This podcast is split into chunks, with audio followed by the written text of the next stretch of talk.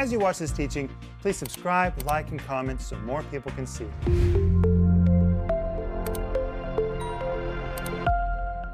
Welcome to our home group. We're so glad you've joined us tonight. We're going to see who are the wise men. Should they be called wise men? Were they wise men? Were they kings? Were they magi? If they were magi, what does that word magi really mean? We're going to have a lot of fun tonight. We're going to talk about the rest of the story. We're going to fill in all the blanks so that you can really understand what took place in the amazing Christmas story. If you enjoyed that last night about Herod, it's all right here. By the way, welcome, guys. Did Thank you you. enjoy last night? Oh, I enjoyed it a lot. Why? Well, because it was historical, and I, I didn't realize Herod was that bad. I knew he was bad. He was a Herod. He was terrible. Maxime, did you enjoy last Yeah, night? Yeah, he was such a Herod. I'm so thankful for all the facts you give because when we read the the gospel, there are many details, but you don't really understand what was happening. And so, thank you for explaining it so well. And I look forward to today's story because we all see this po- postcards. We have it in our mind. Three lonely kings. I know what you're going to tell us is going to change our thinking. So, Joel? I enjoyed last night because you explained what BC and AD, how do those calculations. Yeah, that was a really good question. I, I guess I knew that in theory, but I never thought about it. But when you go to AD, you count backwards. You count You B- count BC. BC, yeah. When you go to BC, when you go to BC, you count backwards. When you come to AD, you count forward. Yeah, so AD one, two, three. Right. And then BC is backwards, it goes to one. One, two, three. That's the right. other direction. That's right. I, I, I didn't know that. And if you need prayer, just call us 1 800 742 5593 or write to us prayer at renner.org. We believe Jeremiah 33 3. Amen. Amen. It says, Call unto me, and I'll show you great and mighty things. It's not enough just to call, you got to call in faith. And we know how to do that. And he knows how to do great and mighty things. and He'll do it if we'll call in faith. You know, here all the time you talk about Herod the Great, I was thinking, he's not so great. No, he was. Jesus is the great. I was like, Jesus totally outshines him. But today we're going to talk about the Magi and why did the Magi come at the birth of Jesus? Why did they come and who in the world are they and how many were there? Here we have this little nativity scene on our set because it's pretty and because it's Christmassy. But have you guys ever noticed that when you see illustrations of the Magi, usually how many are there? Three. Three. Three. Well, how do we know that there were three? How do we not know that there were 12? Well, we think there's three because there's only three gifts that's recorded. That's why people think there's three, but the Bible never tells us there were three. But let's see what we know about Magi. We've already looked at the life of King Herod, but let's go back to Matthew chapter 2, verse 1, because this is where the Magi show up. And it says, Now when Jesus was born in Bethlehem of Judea in the days of Herod the king, behold, oh yeah, yeah, this word behold, the Greek word idou. Maxime, what does it mean? look at that. Wow, amazing. It, there's great amazement. They came. Wow. So Matthew inserts the word behold. It's his own interjection into the text. He's telling the story. He is so amazed that Magi came from the east, that while he's recording the story, he says, Wow. That's really what it means. It's a sense of amazement. But it says there came wise men from the east. What does wise men mean? Well, it's the plural form of the Greek word magos. The word magos, here's the plural magi, describes, listen careful. All right, guys, here we go. I'm going to give you a lot of history tonight. I have no choice. A group of Median priests and astronomers that were strongly influenced by Daniel, who served in Babylon. And they held a very powerful political position during that era. And in fact, Magi were so powerful in the first century, especially in the East, they were more powerful than any king, and they were called king makers. That is how powerful they were. Kings come, kings go, Magi remained.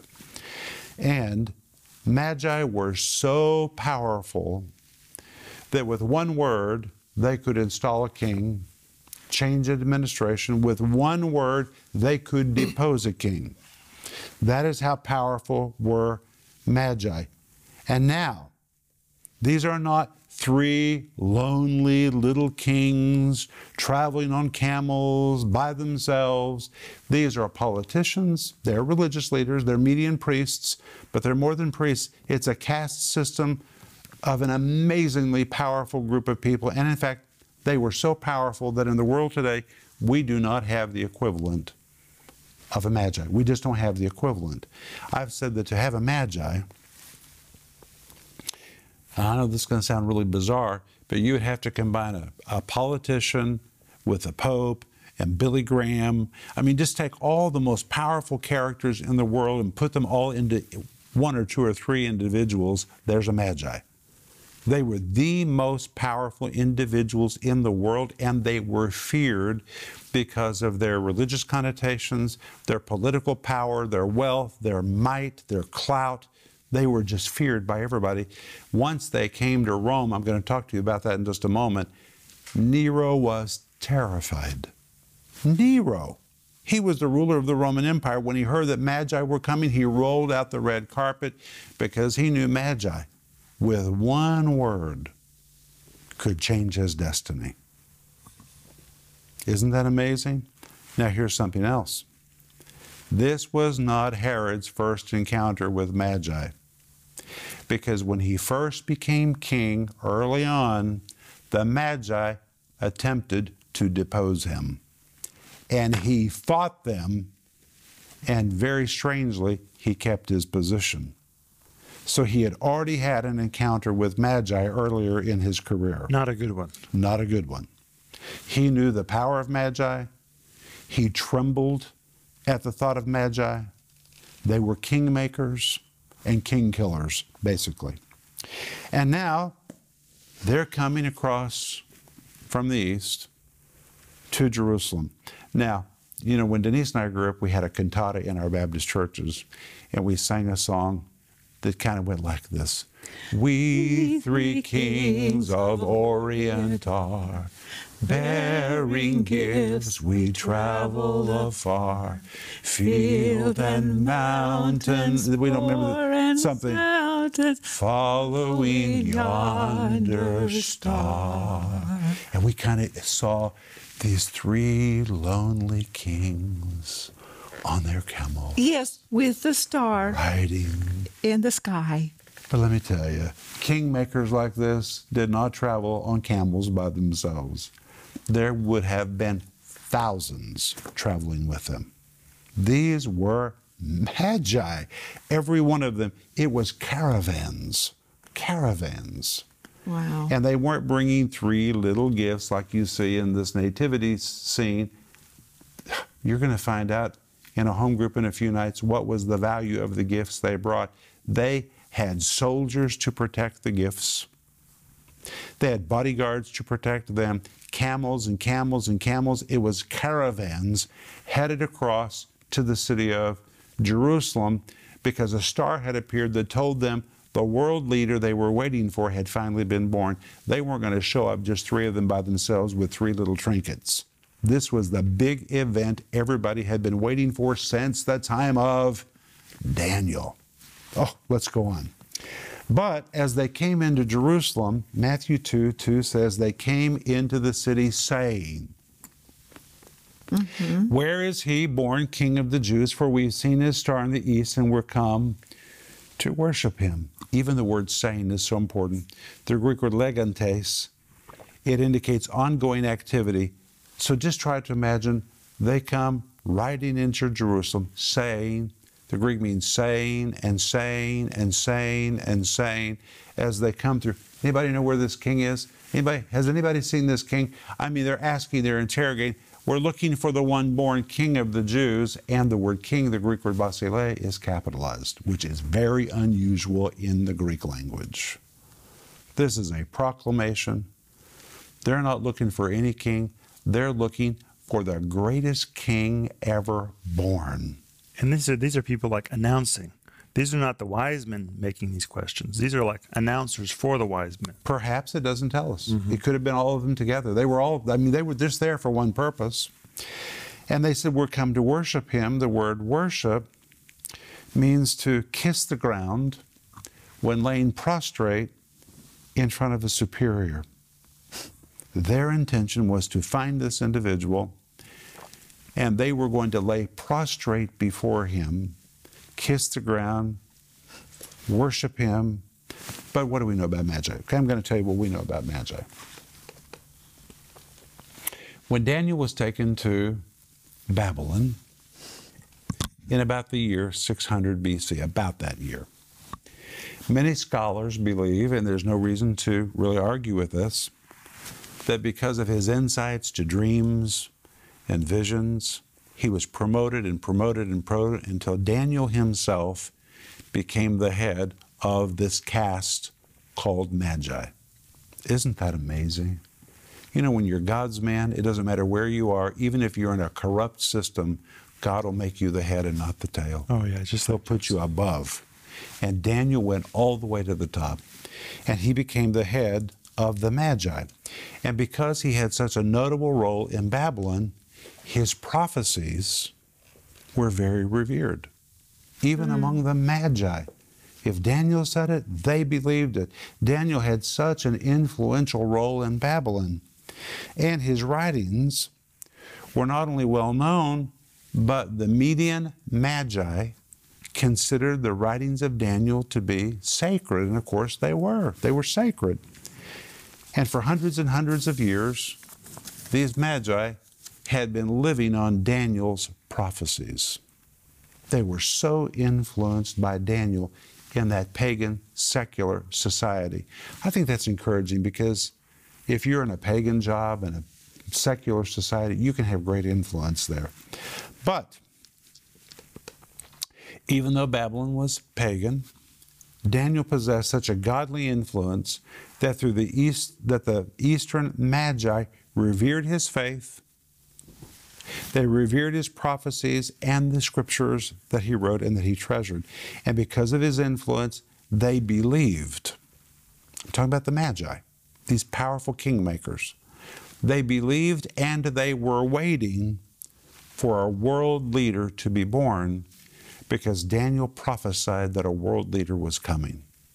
They had been waiting since the time of Daniel. And it's very important that at the time of Jesus' birth, this is just a historical fact. All over the Roman world, all over the Eastern world, there was a general anticipation that a very notable world leader was about to be born that would change everything. I'm talking about pagan religions. Of course, the Jews were waiting for the Messiah. Rome in the East, there was a general sense that a world leader was about to be born. They were all on the edge of their seats waiting for it. Nobody knew who, nobody knew where, except for the Magi, because they had the sacred writings of Daniel. Isn't that amazing? Mm-hmm. I think that's just amazing. And as I've already told you, they were king makers. With a word, Magi could elevate a man to the position of king or depose him if they chose. And nobody would become a king in the Eastern world without the endorsement of Magi. So kings were very respectful of Magi, kings were terrified of Magi. Essentially, they were financially rich politicians and spiritual leaders devoted to interpreting dreams and studying the constellations. And as I've already said, in the world today, we don't have anybody to compare to a magi. We just don't have one individual that strong. That's how powerful they were. And as I've said, when they traveled, they usually traveled in caravans. Now, I mentioned Nero. Let me read to you what I have in my notes. History reveals that at one time, Magi came to Rome to see Nero. Hmm. And their arrival terrified him because he knew the power and influence they possessed. They could install a king or depose a king with a word. So consequently, Nero rolled out the red carpet for the Magi and treated them like the royalty they were. To be clear, this is the same ruthless Nero who was afraid of no one and killed anyone he wished. But the same Nero was terrified of the Magi. Hmm. Isn't that amazing?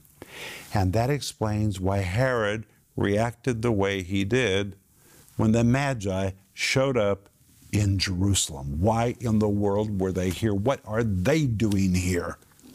It would have terrified him. You know, Rick, you're describing the Magi as the most pe- most powerful people in the world at that time. Well, God was going to bring worshipers to his son.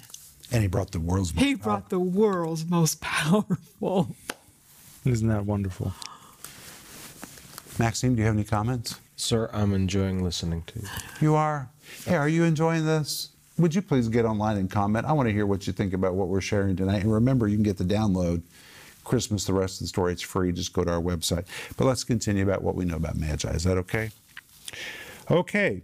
These kingmakers were acknowledging that Jesus was the world leader they had been waiting for. And when they came to Jerusalem, because of the influence of Daniel, they knew they were not just coming to see a low level king. They used a capital word B, basileia in Greek, capital K. They were coming to see the King of Kings, the greatest world leader that had ever been born. And because of Daniel's prophecies and what they saw in the constellations. Just imagine this world leader was so magnificent that the constellations declared his birth. They, they had never seen anything like this. This was the one they were waiting for. And because of the figuring of dates, based on what Daniel wrote and what other scriptures said, they, were, they knew generally, they had an anticipation that it was time for the King of Kings to be born. And that is about the time that the star appeared that announced his birth. And the star appeared at the moment that Jesus was born. Now, how many wise men were there? Well, some early Christian writers say that there were three. Others say there were 12. Some church writers even give us their names. For example, they say one was named Gaspar, Melchior, and Balthazar. That may be true. May not be true, we don't know, but that's what one early writer said. And there, that doesn't mean that there were just three, there could have been more. But there are some things we know about Magi, which I've already shared with you, but we know for sure that when they traveled, regardless of how many there were, there was a huge caravan traveling with each of them. And if you put all three of these caravans together, there weren't just hundreds, there were thousands of people traveling. This was a big, big deal. And they were traveling with gifts, treasures, soldiers to protect the gifts.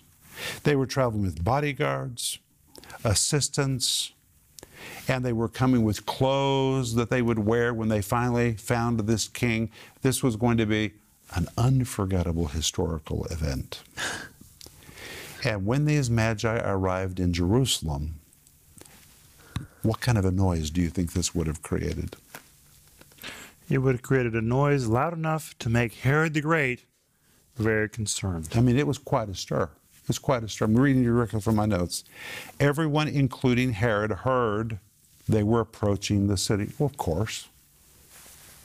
Thousands of people are headed in your direction, and it's magi. You're gonna somebody's gonna tell you magi are coming.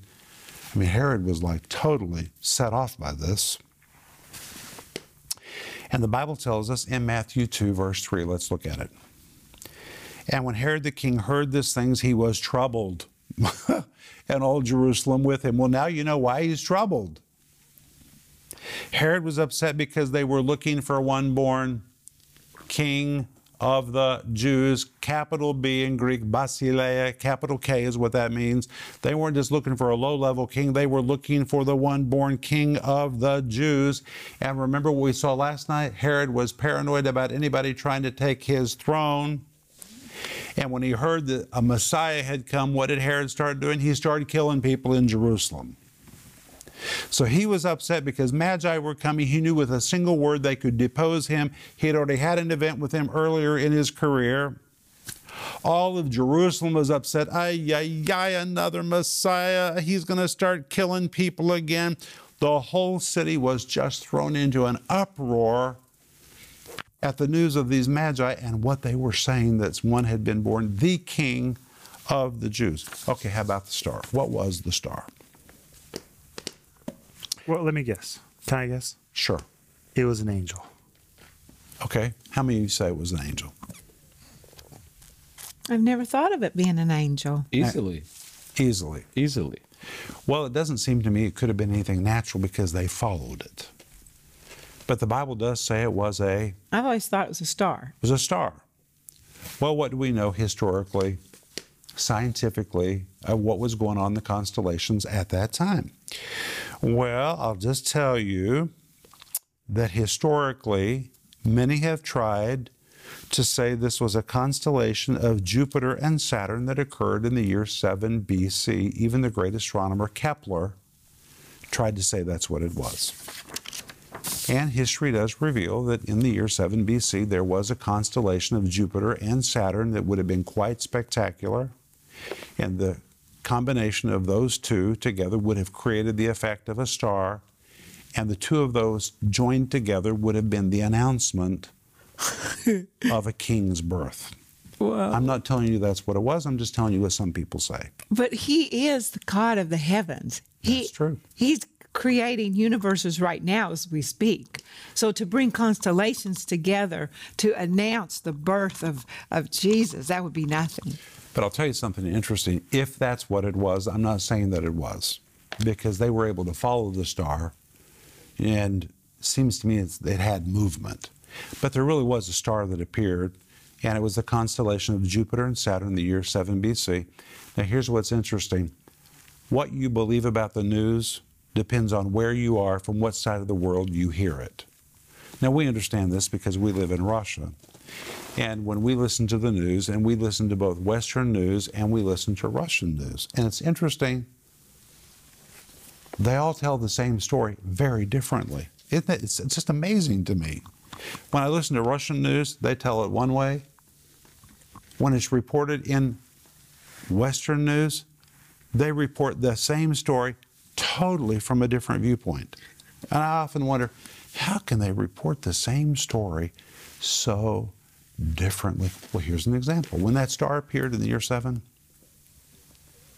if it was the, if it was the constellation of Jupiter and Saturn, which alerted the Magi that the world leader had been born, the same star in Rome was believed to be the, the constellation's proof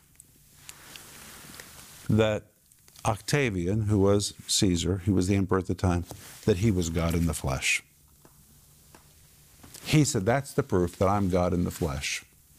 In the East, they said, That's the proof that God has just been born. It just depends on where you are, what you hear, and what you believe. I just think that's interesting. Well, I think the way the Magi interpreted it is much better. Of course, they were right. We know, we know who Octavian was not. He was not God in the flesh. But I'm not saying that it was this constellation. I'm just telling you there is some people who believe that. I'm not going to tell you what it was because I don't know what the star was. But these magi were religious priests, and they believed that whatever this was that appeared in the heavens was so magnificent that it was the proof that the long awaited world leader that Daniel had told them about had finally been born in Judea. And based on prophecies which were given by Micah, by Daniel, and even Balaam, hmm. they began the process of moving westward to Judea, and it took them two years to get there. It took them two years to get there. You said, well, now, wait a minute. It wouldn't take two years to make that journey. No, but it would take two years to prepare the gifts. They weren't just coming to see a low level king. This was the world leader they'd been waiting for. They put two years of preparation into this along with their journey. And when they finally showed up, the baby was about two years old. I'm going to show this to you in one of our following home groups. But guys, we're out of time. Have you enjoyed this tonight? Yeah, so much fun. Yeah? Let's come back tomorrow night. Absolutely. That's a good idea. And let's continue Matthew chapter 2. It's going to be so good tomorrow night. I can hardly wait. But hey, if you need prayer, let us know how to pray for you. Just call us 1 800 742 5593, or you can write us at prayer at renner.org. And remember, Psalm 48 declares that you can lay down in peace and sleep, and the Lord will keep you. So sleep good tonight, and we'll see you tomorrow. Bye bye. Hey, friends, this is Rick Renner, and I have a big announcement, so pay attention. Starting in January, home group will only be Saturday nights. We've decided to really focus on Saturday nights. We want to bring you the very best, but we want you to join us. Every other night of the week, we're going to replay our regular daily TV program, except Sunday night. And Sunday night, we're going to have what's called Teaching of the Month. It's going to really be good. But home group will be Saturday night. So please write that down and don't forget, home group is moving to once a week on Saturday nights and we'll be waiting for you right here. If you enjoy that teaching, please subscribe, like, and comment so more people can see it.